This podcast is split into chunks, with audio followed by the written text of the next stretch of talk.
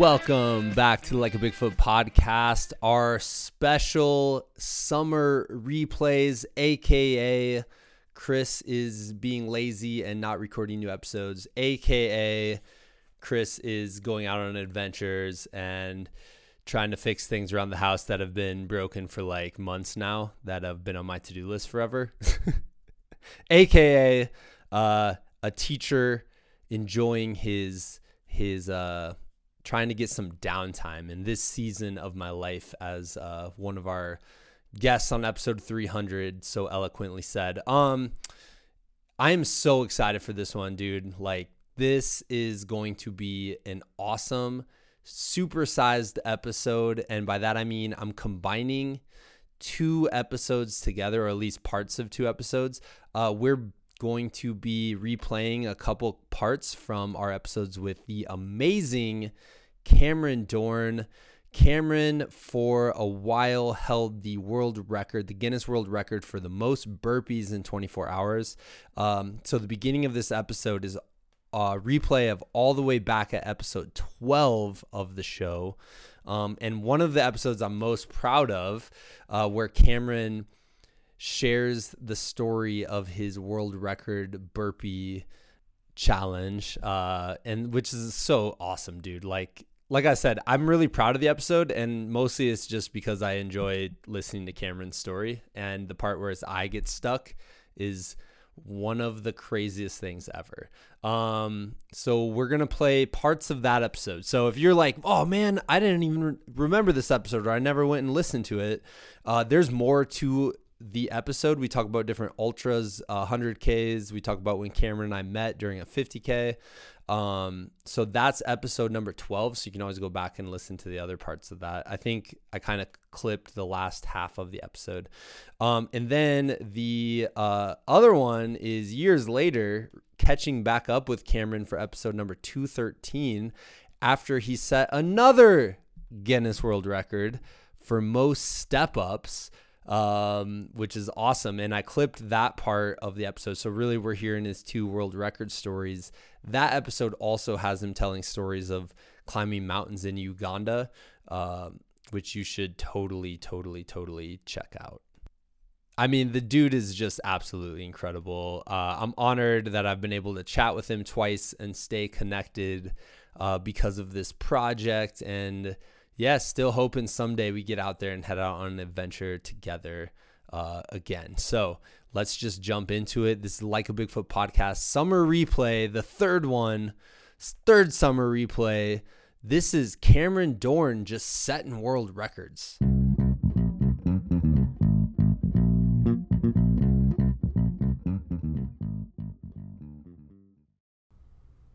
All right, man, I want to hear all about the burpees. Right. So the burpees were the medium. Um, it was a fundraiser to raise funds for Ware High School and also some kids in Peru because we're going mountaineering, climbing there. Uh, I travel a good bit, and I'm all about leaving a lasting impact rather than just traveling for tourism. So I came up. I was like, "What can I do as an awesome fundraiser?" Well, not sell candy bars, not do a car wash. let's set a, a set a Guinness World Record. So looked up Guinness World Records, came across burpees, and I was like, "Oh, that's actually doable. The world record was 7,684. Calculate the math per minute, and it was like five or something per minute. And I was like, I could actually break that record for 24 hours. Probably had some coffee at that time. I was really feeling good about life because that was not an easy task to break. But I immediately submitted an application to break this world record, and the and we went down that road to break the burpee world record for most burpees in 24 hours. So no beer involved, just coffee. Not nothing at all, just coffee. was there? I was actually it was a late night at work, you know. And I was like, oh yeah, burpee world record, great. So are you the type of person that once you say you're going to do something, nothing's going to stop you from doing it? That's that is absolutely correct. Those are the best kind of people. yeah. What other way is there? You know? Yeah. Did you tell anybody that night or just to yourself? Yeah, I went home actually. I was in South Carolina at the time, and I went to my parents' house that night.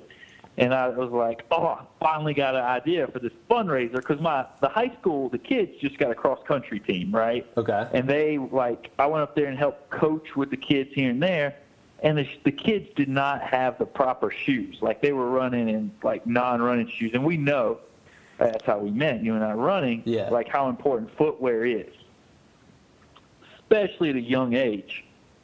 So it was all a fundraiser to get them the proper shoes Okay. which was, yeah. What, what's your hometown like? I, I know you're from South Carolina, but is it big town or rural or what? Oh man, Waterloo, South Carolina, population 164, man. And then I went to a high school like uh, nine miles away called Ware Shoals, okay. um, and it's one of the smaller high schools in the entire state, Wow. and also does not have the tax base that these large schools have. So there's really not that many companies in the area that pays into it. So they couldn't say we're paying for shoes for kids for a cross country team. That's what I'm awesome. saying. Awesome. Um, why? What? Uh, can you explain a little bit about the the other school you were you were looking to help? Yeah, the other school in Peru. Yeah. Yeah, so it was a school. Uh, a friend of mine had been down there climbing before. We actually going in like uh, six. This was like six or seven months down the road. It was in Huaraz, Peru, called Seeds of Hope. And then that school down there, they didn't have the necessary funding to even provide like school supplies and Oh, stuff geez. to the kids. And it and it goes back to the like the mindset is I always say small town does not mean small opportunity. So to show the kids in Ware Shoals, even though they were from a small town, that they had so much opportunity and to not take that for granted versus some like the kids in Peru at the time didn't even have the necessary school supplies to learn and grow. So it was really beneficial to both parties. Awesome. So, wow. So, did the schools know? Like, did they come out and support you when you started the the burpees? Yeah, oh, Ware Shoals did. Like I spoke at Ware Shoals before. Um, I graduated Ware Shoals in 2006, and I was like captain of the football team, student body president, and man, I love Ware Shoals. so like I've always had a really close link with them. Yeah. Yeah, the school in Peru, not so much. No. they're like 5,000 miles away. Obviously, yeah. they knew it was coming, but they weren't able to like be there. They didn't write you and they're like, "Hey, can you reenact this down here now?" Yeah, by that time, man, I was retired. You know, that burpee is not not, not something I really go for that much anymore. Do you do any now? Yeah, I mean, here and there when it comes up, like what is a burpee, and then I like if I don't get an instant like midday nightmare, then I'll show them. I mean, burpees are easily the worst exercise and like the most painful. They're probably the most beneficial, but they're one of the most painful exercises you possibly could do. Yeah, Like- it is the hardest full body exercise bar none. It's it's it's scientifically been proven i in so many ways. Like, and football coaches use it as punishment. Um, I think it's like Spartan race or something. If you mess something Yeah. up, you have to do 30 burpees or whatever. 30 burpees, and they advertise it being like the worst ever. And I'm like, come on, guys, come on, it's not that bad. Dude, okay, so I did 100 burpees today because I'm like, I gotta do at least a couple, right? I'm glad you were motivated to do. That makes me feel great. For nothing else alone, like I'm glad you did 100 burpees. Yeah, Thank man. Thank- yeah, dude. I might do a couple more when we're done talking. But, well, I guess as someone who is staying home with two kids right now, burpees are a really easy exercise you can do when you ha- only have like five minutes, you know? Exactly.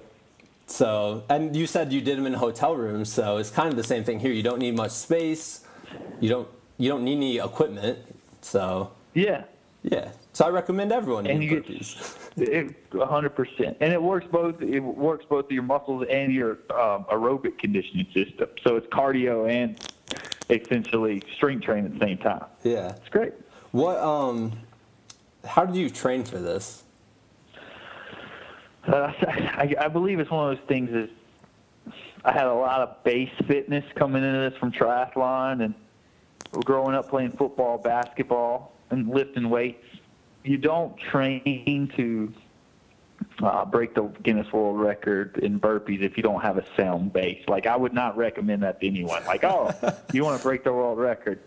no, don't do that if you really don't understand your body, understand the energy systems, how to fuel it long term.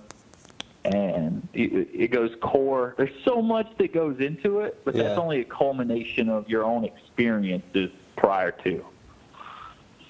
I love that too because I think of this every time I do any sort of endurance race. Is Right. in the middle of it, at some point, I'll think of everything I've done up until that point, and it's all built up. It's all built up to where you are right now, going through whatever you're going through, you know, and Yeah. it's kind of like a lifelong attitude of training, I guess.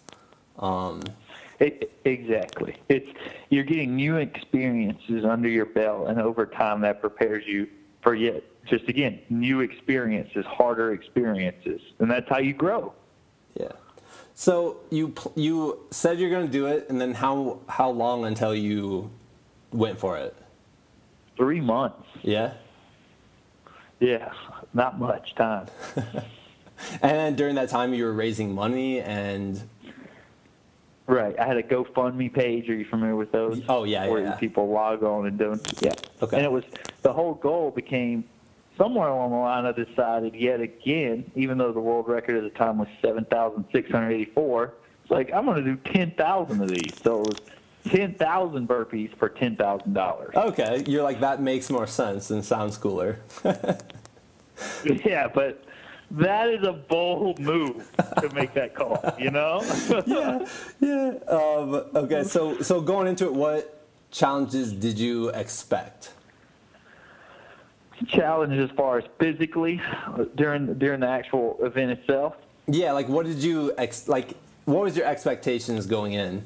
I mean, obviously your mindset is you're definitely going to beat it, and you're definitely getting ten thousand.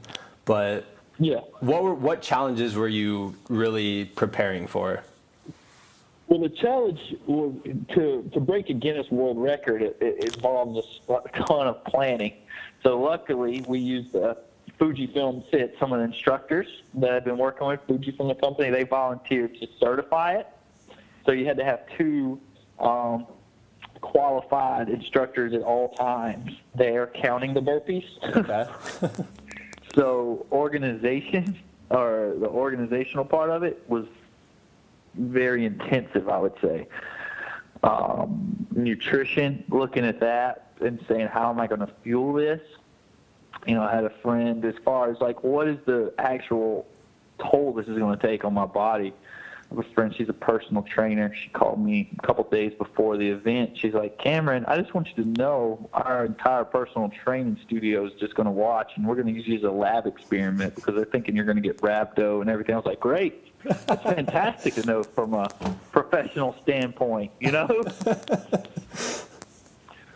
um, the Spartan Race founder had tried to break the burpee world record before, and he had a YouTube video, and I could see like he was totally glycogen depleted, and he said some things about how it was impossible to intake the food because your body is in that position, in the plank position, and it can't digest it. Oh, okay. So yeah, so I was like, all right, that's that just gave me more fuel to really break the world record because I was like, oh, I understand this, and how do you break this world record? It's simply by managing your heart rate, right, so your body can absorb it, Yeah. rather than going all out at times like those interval based. Yeah, yeah. You want to do a more steady state and plan that way. You can plan when you fuel throughout the the, the attempt. Can you describe your your fueling plan? Yeah, the fueling plan was all based. Um, you get my your weight in kilograms essentially, and then what I did was multiply that by four, Okay. and that's how many calories I tried to bring in per hour. And that was necessary to function, I thought. Yeah. But on the caveat that, I was like, the more calories, the better to fuel down the line. So some some hours I was able to get in 500, 600 calories, and I was like, that's great because I was keeping it down and not not feeling any GI issues or feeling like I was going to throw them back up. So I knew I was really down a good path when I was six hours in, eight hours in, and digesting over 400 calories per hour. Okay. What were you eating? And Chris, I can't lie to you. It started out pretty healthy, and then Coca-Cola started coming in for some glycogen. Um, just, that is the truth. Um, Subway donated a six-foot-long sub. Uh, it was hilarious. There's a cheeseburger joint up the road in Greenwood where the attempt took place, and they heard about it taken. So they came down with cheeseburgers because they're like, "This guy is hungry." I'm like, "Whoa, whoa! I don't know I could do that." Did you? But what's that? Did you I go did for the not ch- have a cheeseburger. no. Man, that's what like I think people who haven't done an ultra endurance event before, you assume one thing where you assume everyone's just super healthy the whole time, maybe drinking some water here and there. Um, Yeah. But then you get there and you know, you're eating quesadillas, regular Coca-Cola. Oh, totally. Yeah, like you're just consuming any. Well, at least for me, I just consume anything and everything I possibly can. Right. But right. cheeseburgers- science, I, definitely a science to, it, but there's that point where you're like, look, I need calories. Yeah. what do I want to eat? Yeah, yeah. Cheeseburgers though might be pushing it. I don't know. yeah, yeah. I had some like uh there, there was a, a local pizza place, craft pizza place that brought in like these sandwiches, and I was like, oh my god, these are awesome. You know, I mean, you, I was literally picking and choosing. I had a cooler next to me with all kinds of drinks in it. Yeah. and just copious amounts of food. I, it's just, I had everything. It was a dream come true, really. It really People were is. cheering you on to do exercises, and I'm just um, eating what I want. It, it was awesome. Yeah, that's part of doing the events too. Is at the end you're just like, I can eat whatever the hell I want right now, and I'm just gonna fully enjoy this. And pizza and beer just taste the absolute best.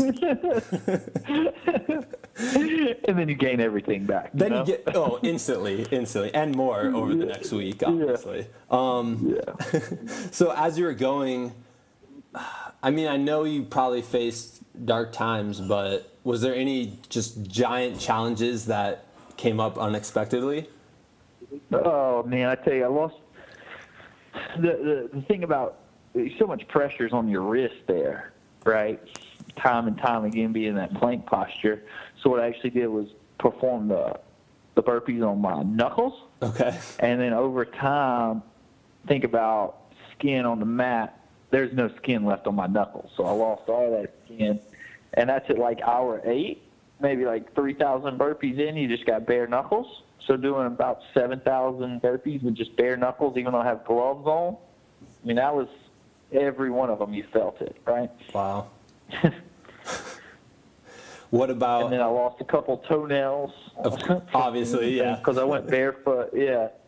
And then they just, I mean, it was almost like you get into that mindset where you're like, okay, I know this is coming, and it comes, and then I remember I was like, I did one time, the first time I was the toenail, I did still like 200 more burpees later. I was like, ah, I need to change my sock.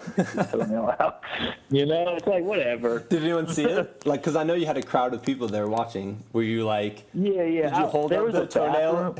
hold up the toenail? No, like, no, victory? no, no, no. I, I didn't really. I was, I was so surgical almost. I'd say on that day, like as far as frill and it was great interacting with people, but I was there for a purpose Yeah. to get those burpees done. Yeah. You know? Yeah. I, I remember when we first met. Well, okay, so real quick story. I remember it was we were doing a 50k and it was the quest for the crest. So it was supposedly the hardest 50k in the United States, and you gained like 12,000 feet or something ridiculous in 30 miles. like the remember the first 5k took an hour to get up that hill. yeah, there was no trail. It was just ribbons tied Yeah. to this like private land to go up the mountain. Yeah, yeah, I know. Cause I always, every time I go to Asheville, I want to go back up that trail, and I'm, I never know where it's at. Um, Yeah. but, but anyway, so we're like, I just will always remember this. We're at mile 26, and I'm feeling like garbage. Like I smell bad. I've been having like digestive issues all day. Like, you know, my legs are all cramped up. I'm limping, right? And then all of a sudden, I just, I hear someone behind me say, "Hey, Chris, we only have like six more miles to go. I'll see you at the finish line for a beer." And I looked back, and it looked like you had just woken up showered and was sprinting. And you just sprinted you just sprinted by me. And i'm like well that's probably the last time i see him during this race.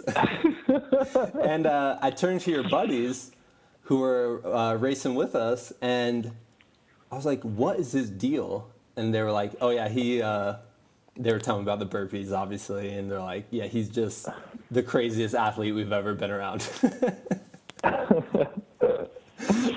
there we go, and that's how we met. You know, we talked plenty yeah. before then, but that that's, yeah. that is a true story. Yeah, yeah, yeah. um, I saw some. So, anyways, I brought that story up to my eighth graders when we are talking about energy, because I'm like, dude, that yeah. was that was the most like the greatest representation of energy I've ever seen in my life. So I'm like, well, how the hell did that happen?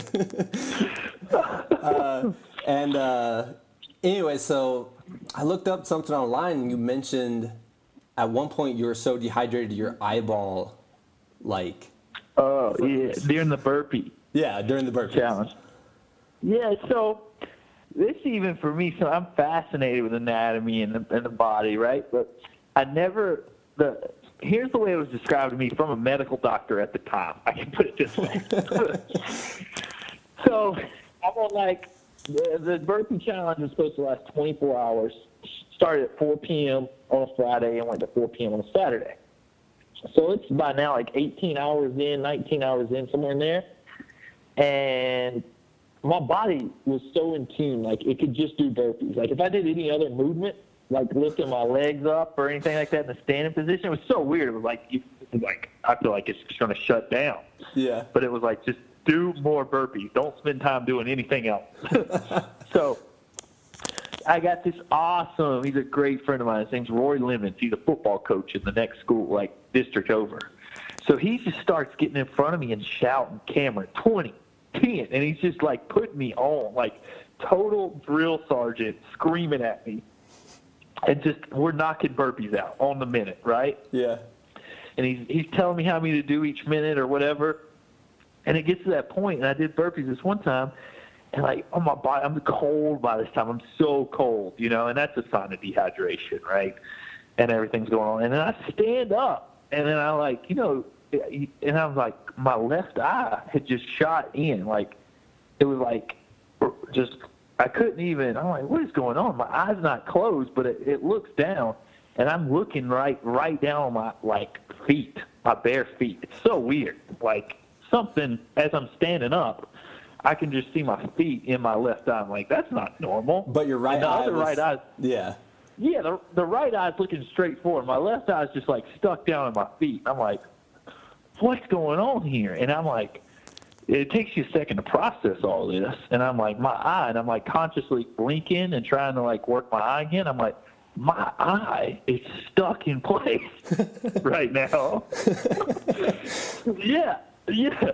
So something about this is what I was told by the guy, and I was like, Roy, that was his name. I was like, is there something wrong with my eye? He's like, dude, what's wrong with your eye? And I was like, I asked you if something's wrong with my eye. And he's like, dude, what's wrong with your eye? And I'm like, that's that's kind of literally the lingo we had back and forth. and then I was like, I gotta I gotta see about this. Like I didn't want my eyeball being stuck like that for the rest of my life. But I was like, what can you really do? And then there was a medical doctor there, David Bridges, and he explained something about my sodium being low and it could have caused it to be in like be in this place. I'm like, that is really weird.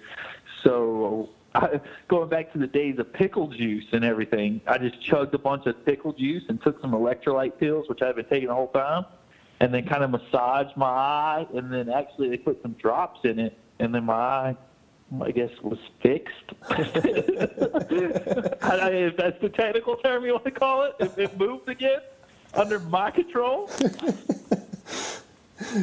Man, did you did it hurt the next day at all? No, no. Really? Thank goodness. You know, I'm still like slightly worried that my eye will go back in that position sometimes. I mean, I don't know why I think about it if I'm doing hard bouts of exercise. I'm like, I hope this does not cause my eye to go back in. You're like gun shy now almost. Yeah, no, no, I'm fine. It just comes into my head sometimes. Like, whoa, that's a bad thought. Don't do it. You yeah. know? I remember once I was playing hockey, um, and I got hit in the head somehow, and I my eyes just instantly like looked different ways, and it was Yeah. the weirdest thing because you're seeing two different visions at once. It's almost like you have a superpower, you know. Right. But I remember Yeah, just going over. superpower I did not want. I did not want, yeah, You know. yeah. wow, man. Was it, so? Was that kind of like the lowest moment, or was there a, a moment that was worse than that? I mean, that's weird. Maybe not worse, but Yeah, I'd say. I mean, it was a true. I kept. I, I'm a a firm believer when you're when you're going through any struggle, whatever it may be, mentally, physically, you can never succumb to the challenge. Right? You entered that for a reason, and I consciously like if bad thoughts were coming in my head, same way in any race, you got to be like, all right, pl- replace them with a good thought. You, I just don't spend time on like the negative energy part of it. So. Okay. I'm sure they came in, but they're for, they're forgotten So- immediately. Yeah, gotcha. And and the other thing you told me was that you had Rocky on like constant rotation. Yeah, yeah. VHS tapes right in front of me. I'm an old school guy. I love records, VHS. So Yeah. it was like Terminator 2 in front of me. I got to watch Rocky movies. Oh, that that's what was on. So I was watching TV when I was knocking out burpees. It's Yeah. fantastic. Top Yeah, yeah. Gun. yeah. Yeah, what was the playlist? Just those three movies, or Oh, there was so much more. There was um, Cliffhanger was on there. you gotta love that from Colorado with Sylvester Stallone. oh yeah, and just a, just a range of uh, old VHS. I had the Sandlot. Man, it was all just good stuff. that's great. That's great, man. That's like the external motivation. Yeah, yeah. Um, did I mean you you mentioned like kind of interacting with the crowd, but did their like energy help you at all, or did it was it a distraction? One hundred percent. Yeah. No, no. I tell you, it was cool because like you were right there, and that and the place I broke the record was called the Sweat Box. Um, it was like a personal training gym studio, so I trained in there specifically for it, and it was it was close to my apartment. It was only like two or three miles away, so I would go there and lead up to it, and I would actually do burpees sometimes at night on like one one to four a.m Okay. just to train my body to be active during that time. So I was Wow. completely within an environment that I knew. Yeah, man. When did uh when did you end? What time of day? 4 p.m. Okay. Okay. So you went you started off by going through the night Yeah, yeah. and just you just wanted to get that out of the way right away or or what? Yeah, I wanted to get that out of the way, and then at the same time to capitalize on. I, I, I consciously I just work out better in the evenings, so that way I could start in the evening time Okay. and then finish. Uh, in the after it was afternoon, but that's around the time I always perform my best workouts around four o'clock. So that's why I went for that. Gotcha, man. Um so when you finished, what did you do to celebrate? Well, you know, everyone got on the theme. Let's celebrate a Guinness with a Guinness. Yeah. really don't, you know. So we we went down that road, which it, I want to tell anyone that's listening to this and going for a burpee world record challenge for 24 hours, don't do it. do not celebrate a Guinness with a Guinness. Go to bed because I felt terrible, absolutely horrible Yeah. the next 48 hours after that. I stayed up from 4 p.m. that night until like 2 a.m. So it was almost like 48 hours. So I'm And then I was, oh, it was horrible. I'm assuming there was more than one Guinness.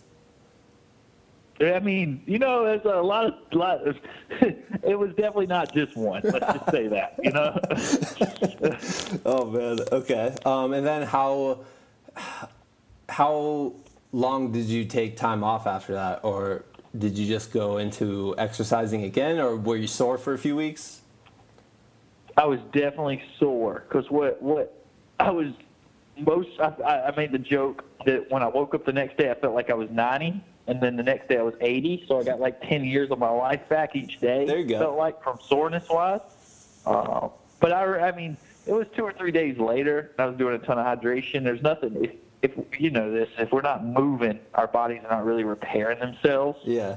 So I went for a light jog and just got on the exercise bike and stuff. Okay. So. Cool, man. So there's no way this was your first like extreme event, right?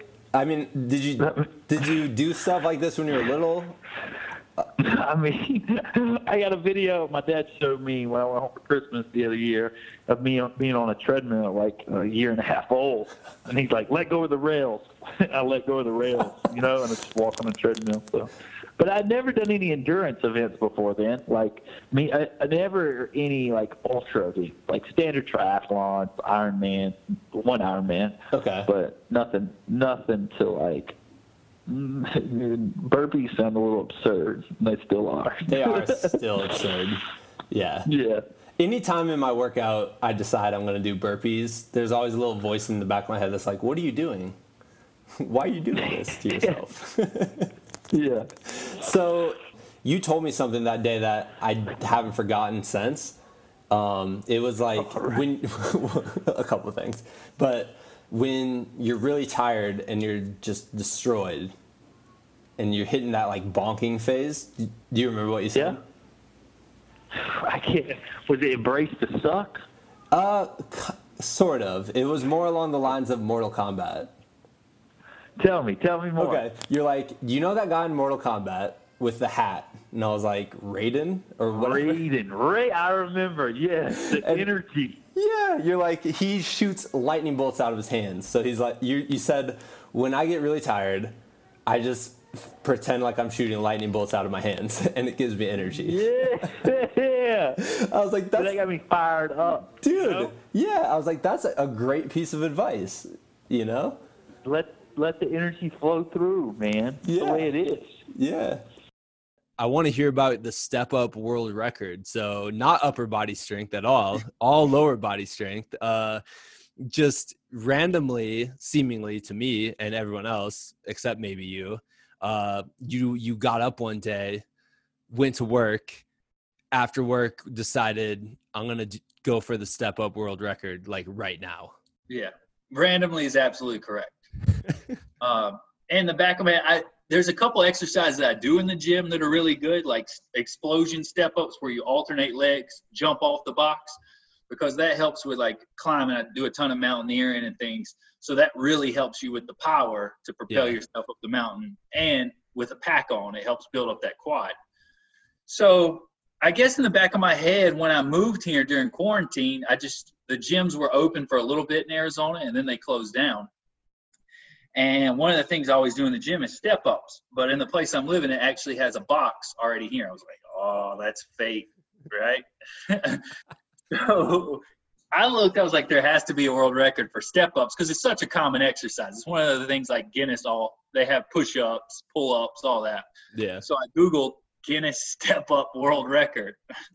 and I was expecting maybe it to be like a one hour record or something, but it happened to be eight hours. Why? Why eight hours? That was that was a question when I saw it. I don't even know. You yeah. know, it was eight hours set in 2011. That's the only record they have for step ups. They have one um, where it's like with a hundred pound pack or something for a mm. minute. Um, but I like the longer stuff because what it does to your mind. Yeah. So, and then I saw that the step was 15 inches, and I was like, okay, the one I have is 14 inches, but I have some flooring that's like an inch. the gyms we build, right? Yeah. There was some leftover flooring, so it's an inch thick. It's like, oh, put two of those down, and I step on one. That makes it 15, you know? uh, and then I was quarantined. I mean, I know we're doing coronavirus, but I went and got, I, when I was in Washington, I was climbing with my girlfriend and I came back and I had a fever for a couple days. And I'm like, man, I'm just being socially responsible. I went through one of the drive-through places to get tested, and once I got tested, I come in. I was like, until I know the test, I'm gonna stay inside. Yeah. Right? Uh, but I, I was like, step up record in the back of my head. I'm staying inside. All I got to step. Uh, let's clear this fever. Two days after the fever was gone, I, in the back of my head, I just finished a certification when I quarantined too, and when I moved here, I started a certification on nutrition. So I was like, I got to put this to the test. Usually, I would test it by doing like a long bike ride or something long run. It's like, what a perfect way to a see what I put into practice with this nutrition if it works. Yeah. So and b to do it during quarantine, so I can look back at this time of my life and know I did something positive rather than just moped around and watch Netflix. Yeah. Yeah. So B was like, I'm the kind of person now where I can't stand people that like say they're going to do something. They always talk about it. I'm like, I'm just going to do this and video this. And after I'll talk about it. And it could yeah. be like, that hurt or man, that was a success. So once those are all aligned, you're the same way. You're a doer, man. It's like, I can't sit and not do it. Like I finish work on Friday at like one o'clock. And then I'm like, let's rock and roll. Had some cold brew, set the step up, got Pandora on the TV in front of me, set the video cameras up, and just recorded the thing and went on a go-to meeting uh, with my girlfriend. And I didn't share it with anybody except Holly, and so she jumped on periodically and would like say something, and I'm just stepping in place, man. Was she like, you still stepping up? And you're like, yeah. You're like, okay. yeah. She locked in randomly, and she would like, because it was on go-to meeting, the whole thing was recorded, and she would like what are you doing? I'm like, I'm, what do you think I'm doing? You know, we're just, but it worked out to be 13,650 feet of gain and loss in eight hours. That's insane, man. Just that stat alone is insane to me. But also seeing the video and seeing how many steps you were doing. And I read your your post the other day. You said, I can't even read my writing, 23 per minute yeah. is what you had to shoot for. And obviously you must have gotten did you get more than that or yeah and that's up and down so i didn't even do the double that's step up it's like step onto the platform that's insane man well i i mean i have to ask this too you're waiting for a covid test to come back like did it come back during this or before it or were you still, still waiting still pending man i'm still eight days out so you could have done this all possibly i mean obviously just recovering from being sick from something you know right That's yeah insane. the oxygen i always measure like with climbing yeah. i have an o2 meter my oxygen saturation usually oh you do that while you're while you're climbing up mountains correct yeah oh, that's a good idea yeah. yeah but i have one of those so i always check my like vitals my rest and heart rate and it was definitely off because my oxygen saturation was 92 93 but i knew on this that I could stop anytime. I mean, what a controlled environment. I'm in my own house, yeah. right? Like I had Cytomax bottles next to me, dude. I at I, or three, I had some fresh blueberries, yeah. and like they just hit. I was so thankful for the littlest thing. Like I'm eating fresh blueberries, and I'm just by that time already singing a song about blueberries. I just made up a song. Like I'm I'm so bored stepping in place about just I, blueberries are life. You know, it didn't even rhyme, but I just went with it. That's amazing. Well, tell me about the nutrition or the fueling recommendations. Yeah, so the course I took was a NASM nutrition coach. Uh, so then, it one of the interesting things is anything under an hour they say you don't need fuel for. But I just matched the carbohydrate recommendations of 35 to 60 grams per hour and added a little bit more because we're bigger guys with our body weight. Like I've always went off three times my body weight in kilograms. So that's roughly around 250 calories an hour to shoot for on yeah. hard endurance efforts. Um, but this, I kept my heart rate a little more in check until the end. I actually negative split the step up thing. So at the end, I, the last four hours, I did more than the first. Uh, but I stayed on top and I felt great. My average heart rate was a little under 130. And it's such a, a muscular effort on the quads, like a pistol squat. Yeah. There's not much way to go more because you'll destroy your calves. Like for two days after, I could not walk like on my toes. I Frankenstein walk. My calves were destroyed, man. Your calves? Calves, yeah. Why? Why calves? I'm just trying to just imagine from all that gain from stepping up and being mm. on the mm. ball of your foot. Mm, um, that makes sense. Yeah, the Canadian guy that did it, he had a hip flexor injury, and he actually, I looked into it more and said on the Guinness thing that he had a heat stroke. I don't know what he was doing. It must have been hot in Canada, but he actually suffered a heat stroke and a hip flexor injury. Dude, how hot can it get in Canada? No, I'm just kidding. I mean, I am just joking. I'm sure it can get warm, but I made sure I had a little fan on me and I, I set the temperature right at 70 here and yeah. Yeah, yeah. Oh yeah, dude. He I mean, I guess if you were outside in Arizona, it'd be a whole different story. Oh, that's a whole different story. yeah, man. Well, oh, so I'm just trying to wrap my head around the nutrition thing. Like what what were you eating the whole time and like how did you get did you get it exactly what you wanted or were you like trying to get in the area or were you trying to be like as completely exact as you possibly could be since yeah i kept it. it. exact like i wrote yeah. down exactly i've got a piece of paper over here where i wrote down exactly what i had but it was yeah. right at so i filled up cytomax is roughly 80 calories per bottle with uh, just one scoop so i put a 20 ounce bottle and i put two and a half scoops in each cytomax so that okay. was like a food bottle essentially and then on top of that, I set out the um, waffles, like the little honey stinger waffles. Yeah. And a GU gel. And every hour, I would alternate between a honey stinger waffle and a GU gel. The other thing, I was close to a sink, so I would drink water whenever I wanted water. Kept okay. filling. Um, blueberries, hour three. Had a little watermelon at hour five just to change it up. Uh, but that's it, man. And, and honestly, I felt great. Like at the end, I, I bumped my heart rate up to 160 beats per minute and was just jumping off the step. Like I had kind of like when we raced together, dude, I had a ton of reserve. If somebody said, Cameron, you need to step up for another two hours, I could have yeah. done it. I wouldn't have yeah. been too happy, but I would have done it. Most energetic man on earth.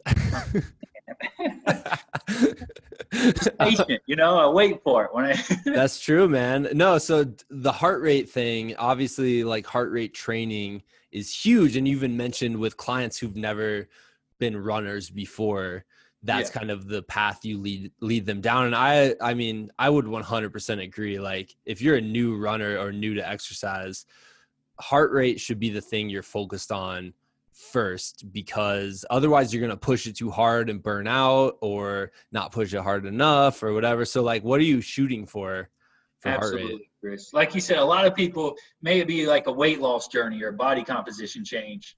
Man, they just try to go and get on the treadmill and go all out yeah. do these workouts yeah. all. But that is great, but you're burning just carbohydrates essentially, and you're wearing your body down. Like it cannot take that effort day in and day out.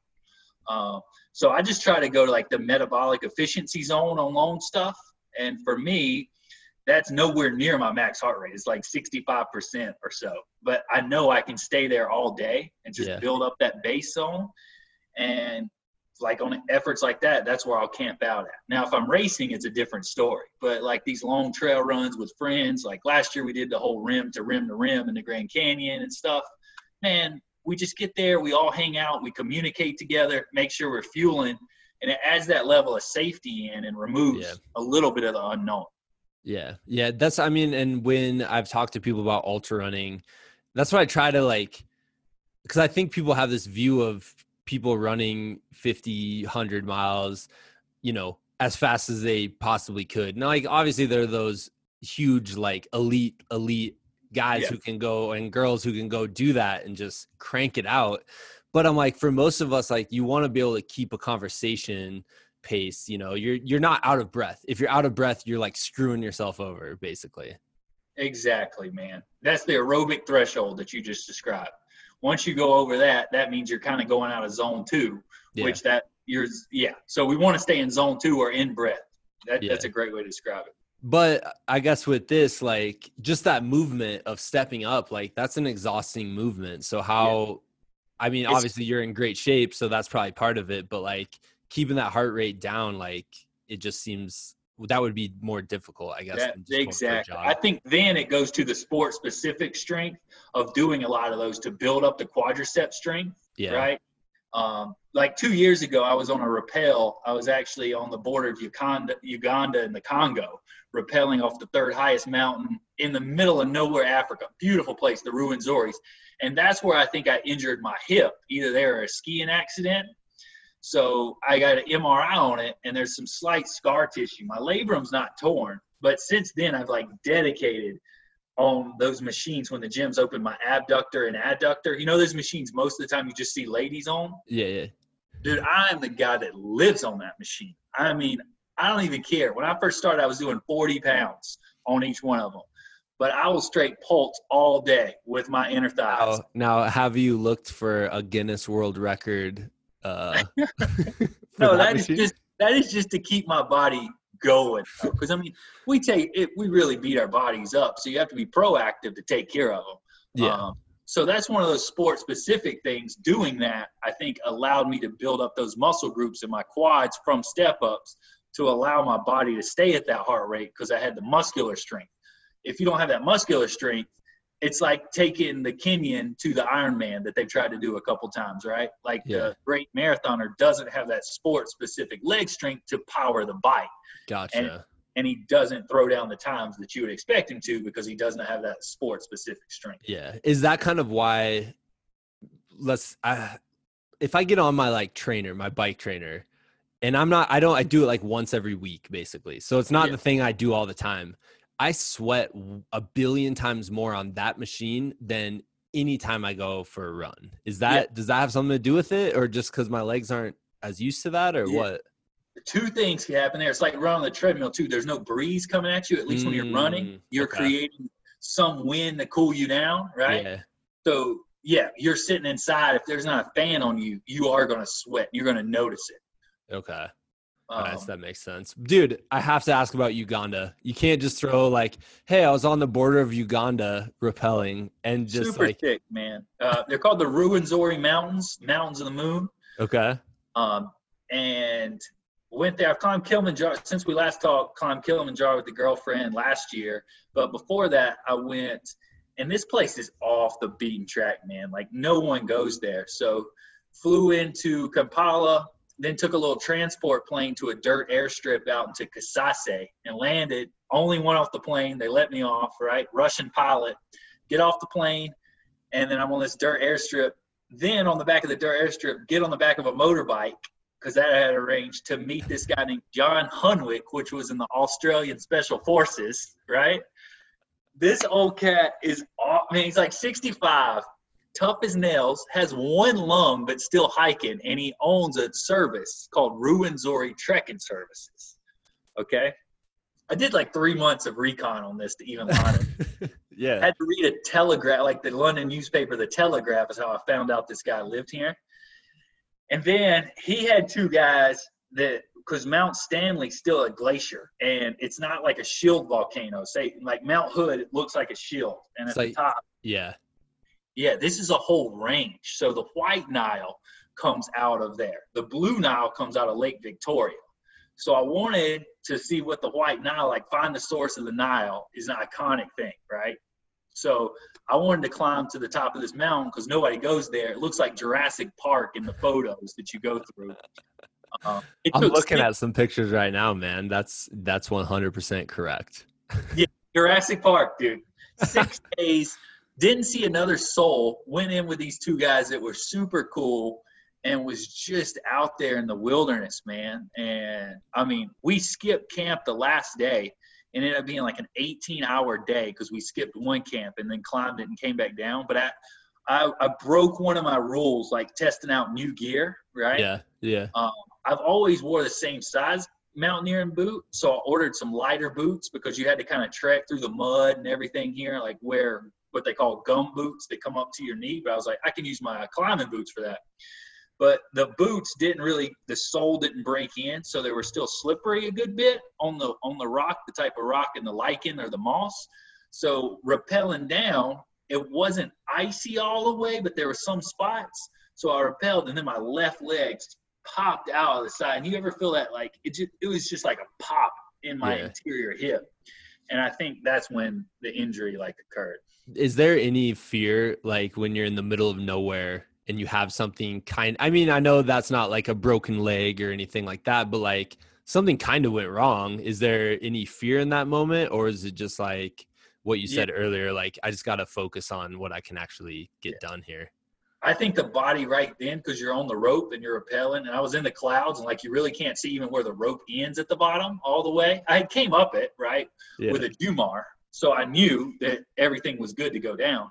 So it's like immediate damage control. Like, all right, we can worry about that hip once we get off this rope. Right? Yeah. And then they kind of the, the frustrating thing was walking back down after the boots even slipped more. So I took a couple more falls and just really beat up my hip. But I was so thankful to be back down and like off the rocky part right next to the glacier that I was like, man, the whole experience of climbing the highest mountain in the Congo because it's on the border yeah. Uganda and Congo. It's called Mount Stanley. I was stoked, and that's what life's all about, you know. That's dude. That's incredible, man. Like even I, how did how did you even come up with that? You just said you read an article about it, or Yeah, well, I've got a really good friend. Um, he's a Marine helicopter pilot. Yeah. This cat saved his money, um, and he's not worked in like six years. So he just travels around the world, lives half the time in Poland and Philippines, and we're climbing partners. So we've climbed in Peru together, New Zealand. Um, we climbed Mount Rainier together the other year.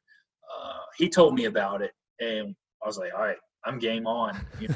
and something happened that he couldn't make it, so both of us are just chargers. And when it gets in our head, like yeah. I was just all focused on making it happen.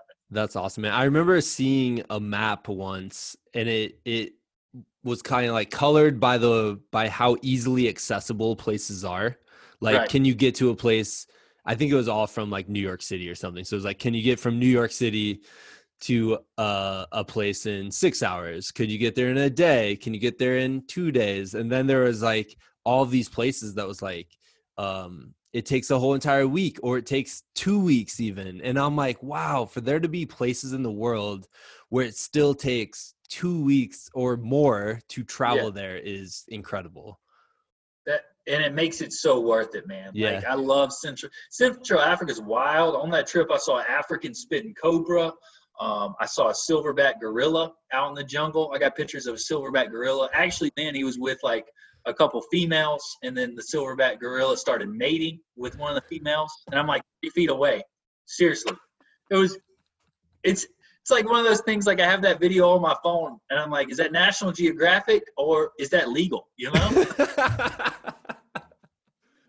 That's amazing, man. Wow, dude. I just that's that's incredible that's that's super cool that you you know are able to go out and do that and um you know we'll get back to the step up world record for a second but one thing i remember uh the story you told me about um when you decided to head off on your own uh make your own path instead of just working for another company or something like that that that was the story that you know i just really respected and admired you for because um because i think like going off on your own path and making your own way has allowed you to go out and do ex- like have experiences like that you know?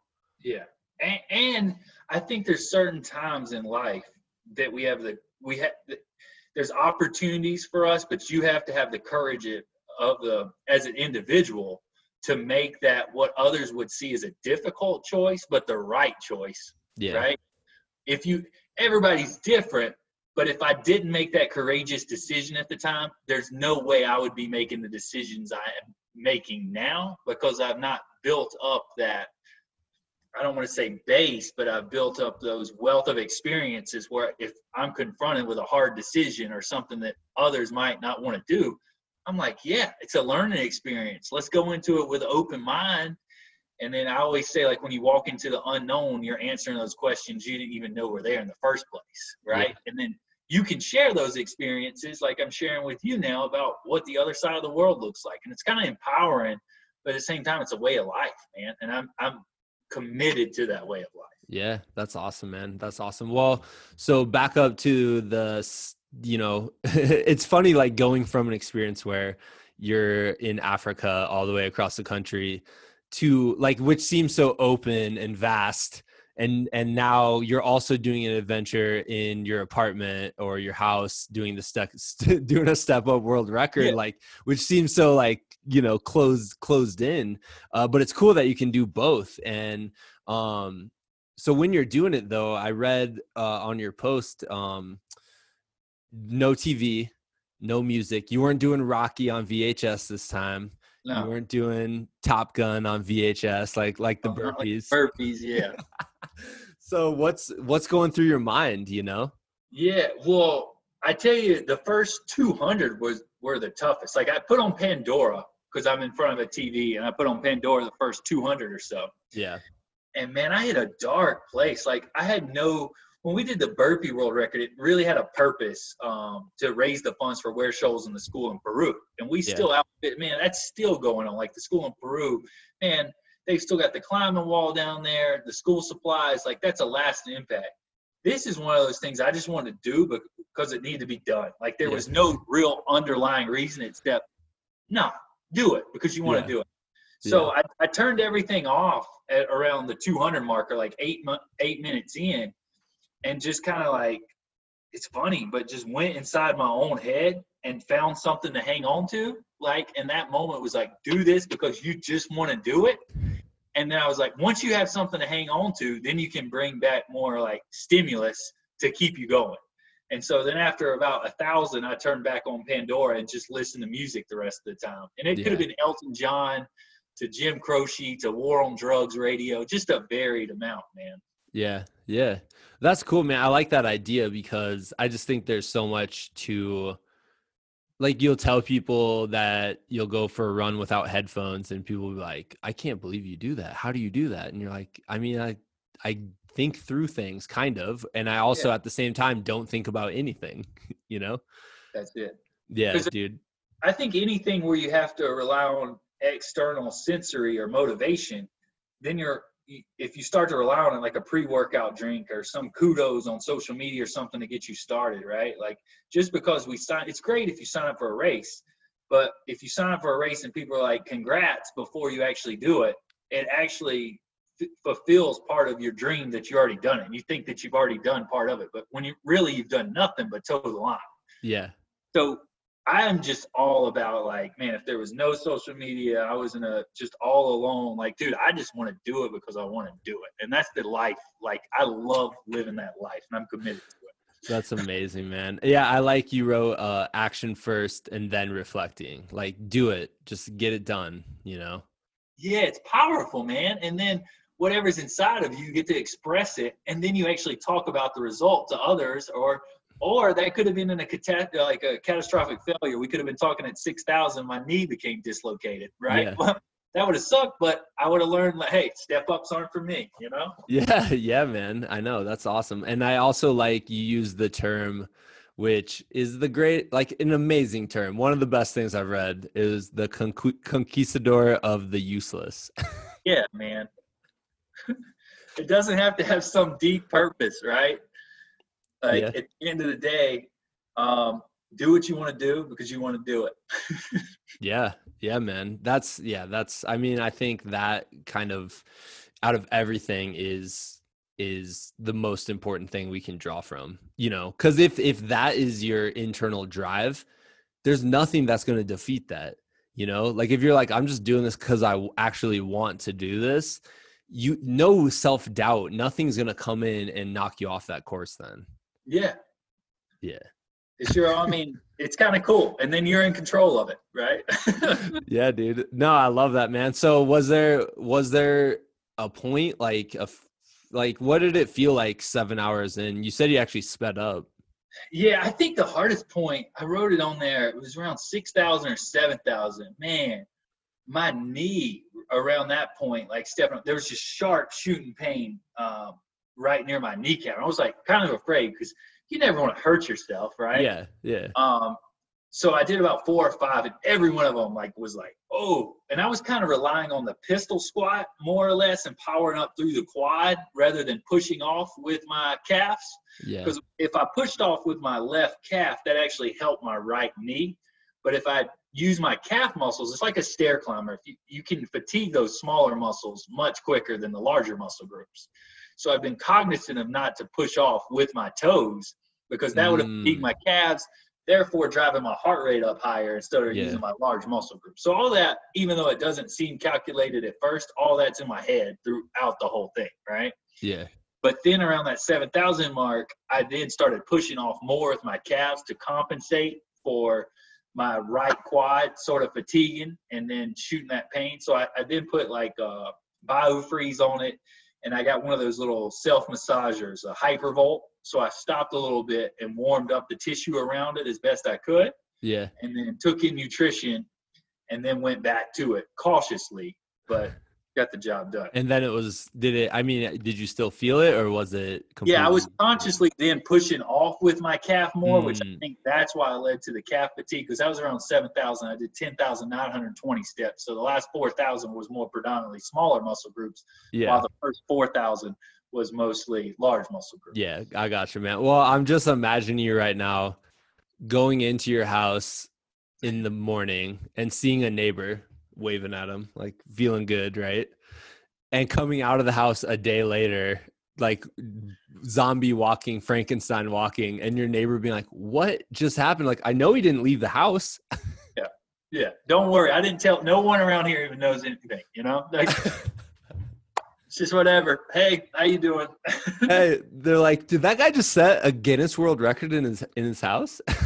yeah the, the thing too I always say to people, and we say this in business, is like anything self-proclaimed is most likely a lie unless yeah. it's validated.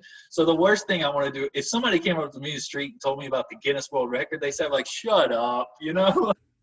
What's the point? Quit Dude. talking about yourself.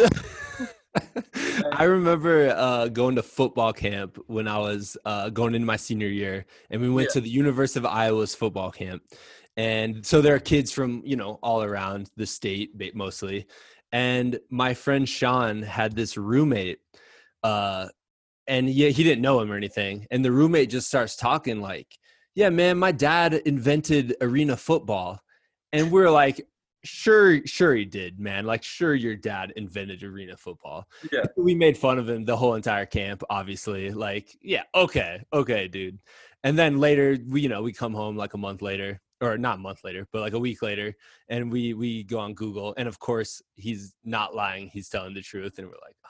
but you're right, dude. Like if you're going out just spouting it, you know, it's the worst. And like we can talk in confidence about adventure stories and stuff, but it's just something you don't bring up. Like I can't stand like story toppers and stuff too. You know, like if anybody's always trying to tell extra story, like there's no need for me to bring up a gorilla story at the end of the day or something. Just let it be. And and honestly i already know my stories so it's more interesting to listen to other people's stories. Yeah yeah. And it just flows well. If it comes up in conversation that i saw a gorilla mating in uganda then it comes up. But you just don't lead off the conversation about it, you know? Ah, man, I think you should lead off the conversation with that. I, I, I, I think I'd be a lot to put up with, you know?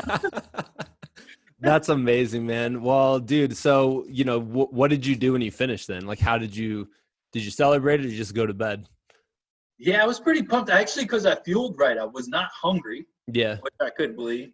Um, I had a couple beers in the fridge, so I had two beers, right? And I was like stoked about that. uh, and other than that, I couldn't go to sleep right away, but I invested earlier in quarantine with an arcade. So I got a CM1 like full size arcade in the house.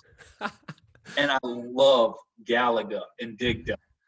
So I think I hit a top five score on one of those that night. I think actually it was Dig Dug. I hit I hit a score around eighty thousand, which I'm pretty yeah. happy about. Dude, yeah, that, that's it.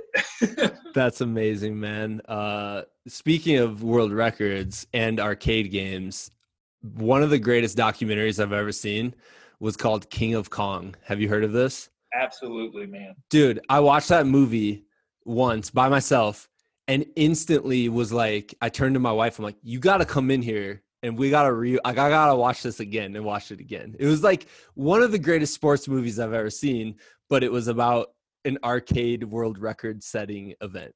yep his name Billy or something is his name, right? The bad guy, dude. I was telling my neighbor about it. I'm like, the good guy is like a family man, teacher, like you're rooting for him, and then the bad guy is uh Ben Stiller's character from Dodgeball. Yeah, basically with the long hair, owns a hot sauce company, lives in Florida, Hollywood, Florida. The good guy, Steve Wiebe, I think is his name. Yeah. He's um from Washington State. I love that you know this, man. yeah, man. Dude, I love the fact of the um, twin twin galaxies holds yeah. the records for arcade games. Yes. One day it would be an honor of mine to break an arcade record. Like I love my, I'm not even going down a side road. Galaga, I use it a, a dry erase marker, and yeah. I learn on the levels of what are the kill zones. So I mark on there to stay away from those kill zones, so I can be better over time, dude. That's amazing, man. Well, uh, Dude, yeah, you totally should. I think is it is it relaxing to you? Is it a way to like, you know, you're working all day, especially being an entrepreneur, I have to imagine it's just like constant. Like you could yeah. work constantly probably. And yeah. you probably it never to- turns off, dude. It's always in the back of my head because I really care a lot about our team and the people we work with. And it's like you have this idea at nine o'clock at night, and I'll go write it down and try to implement it. But I just want the best for everyone on the team. Yeah. And I feel like my performance needs to be at my best all the time. So it is it is quite fatiguing. And, and when you're at stage 21 of Galaga and you've got you got the missiles coming down from the bugs on the left, and you know not to go left because you've had that happen all the time. You got to go back against the grain and go right if you're going to get that right, and still have two ships to get to the bonus round. That's bad. I know all that. That is clear.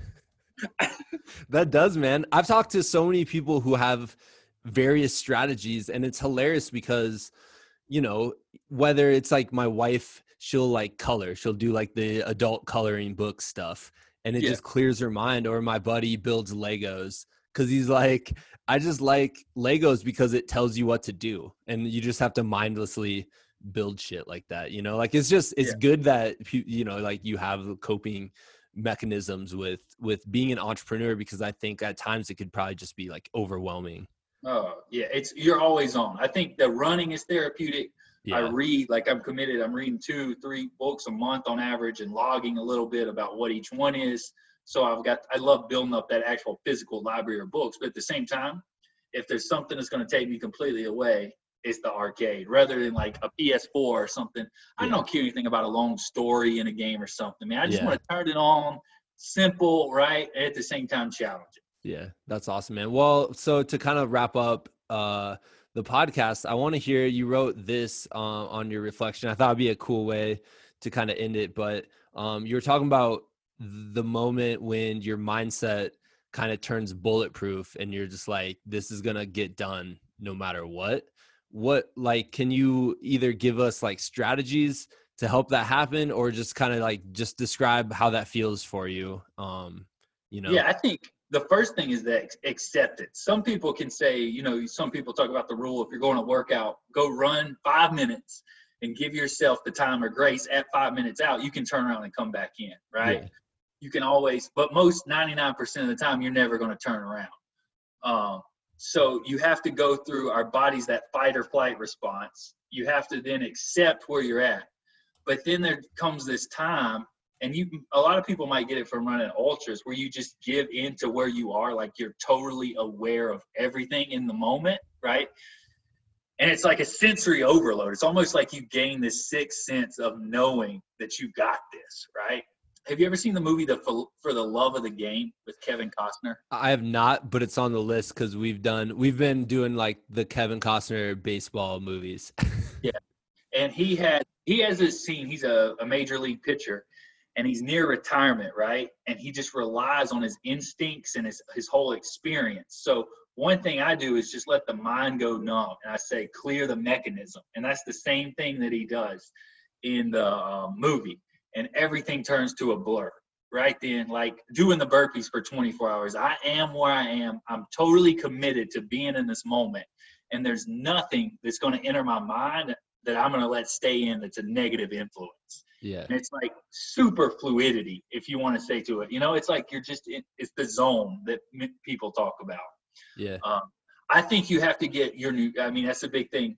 You have to be committed to the effort. You have to make sure, of course, physiology that you have the training built up to do the effort. Yeah. You have to have that nutrition down, but you have to have that commitment to letting go and letting everything take over that you've built up for your lifetime, those skills, do the job that needs to be done. That's awesome, man. Well, dude, let's let's wrap it there. That was amazing. Cameron, thank you for coming on the show. Um, where can people kind of like follow your journey or support uh, Suitcase of Courage or yeah. things like that? So the suitcaseofcourage.com if you want to find out more about our business and the team. Um, I've also listed these on a little TBN on Suitcase of Courage. Some of these adventures I've started to write a little bit about it. Cool. Um, Suitcase of Courage Facebook page. We're teaching online classes for free. If anybody wants to jump on, I yeah, saw that, man. I've seen a couple of those like yoga classes and, and, yeah. So our team's got a day of the week. Mondays are circuits. Tuesdays are yoga. I do core on Wednesday. Thursdays are mobility. Um, on Facebook, Cameron Dorn. I keep it. I've got an Instagram, but I put two posts up my whole life. So if you want to find me, Facebook or feel free yeah. to reach out for a website. That's awesome, man. Well, thanks for coming on, man. And I I look forward to chatting with you again in the future at some point. Chris, great connecting. Keep charging, brother. Yeah, see you, man. All right, that wraps up this week's summer replay. Uh, two episodes, supersized edition. Isn't it funny though? Like one, it's really hard for me to ever listen back to the podcast because you know the weird thing where you hear your own voice recorded and you're like that's actually how i sound like? Like that's what i sound like? No. Um so so that aspect's hard. And it's hard for me to listen back to the early episodes too just because obviously like change of equipment change of experience things like that. Um and so it's just funny to hear the big shift in microphone quality between uh, episode 12 and episode 213. Uh, so, which, like I said, I highly suggest going back. I cut out parts of those episodes just to kind of make this more of like around an hour ish. Um, so go back, check those out um, if you want to hear more from Cameron. Um, like I said, the guy is has consistently been inspiring me since I met him all those years ago. I think it was probably like 2015 at this point. Uh, dude has always been just an incredible athlete, uh, incredible inspiration. He's connected me with a couple other guests. Uh, that have been really fun to to chat with and connect and things like that. So super honored to have him on the show. Uh, hope you all enjoyed that episode. I'm hoping to do a few more like that in the future, where we're kind of like uh, mixing and max- matching uh, different parts of different episodes. Um, it just all depends on how much time I have during that week and things like that. So, so yeah. Anyways, that wraps it for the week. Uh, hope you all are having a great summer, and we will get back at you with another summer replay next week. Also, real quick, I can't remember if I cut it out of this episode. I don't think I did. Uh, but when I talked to Cameron again, uh, we spoke about the greatest movie of all time, King of Kong. Wait, King of Kong? Yeah, King of Kong, A Fistful of Quarters. It's the best sports movie ever. It's about uh, the Donkey Kong video game and the people going after the world record and uh, rewatched it this year. So I had watched it way back when uh, it first came out, like in 2008, 2009, whenever. Uh, I watched it then instantly rewatch. I was like, I yelled at my wife. I'm like, you have to get in here and watch this movie. This is crazy. So watched it twice in a row, which speaks highly of the movie because I've only done that for a few movies. Um, but then I rewatched it this year uh, on a plane, and I have to say, it totally holds up. It is incredible. So if you've never seen it, and I always jokingly call it the best sports movie ever because it has the same beats as a sports movie. Like the bad guy is like the arrogant dude who's really good and you just want to see him get beat. And then the good guy's like the underdog, you know, playing in his garage with his kids like yelling in the background and stuff. Uh, but it's fantastic. It has all the sports movie beats. There's like montages. Uh, it's a documentary, so half the time you're like, are these human beings like real people? Which is wild. Um, so highly recommend it. Uh, just thought I'd throw that in here since we talked about that movie in the episode. Hopefully, I didn't cut that part out. Can't remember. I didn't listen to the whole entire thing. Um, so yeah. All right, we'll get back at you next week.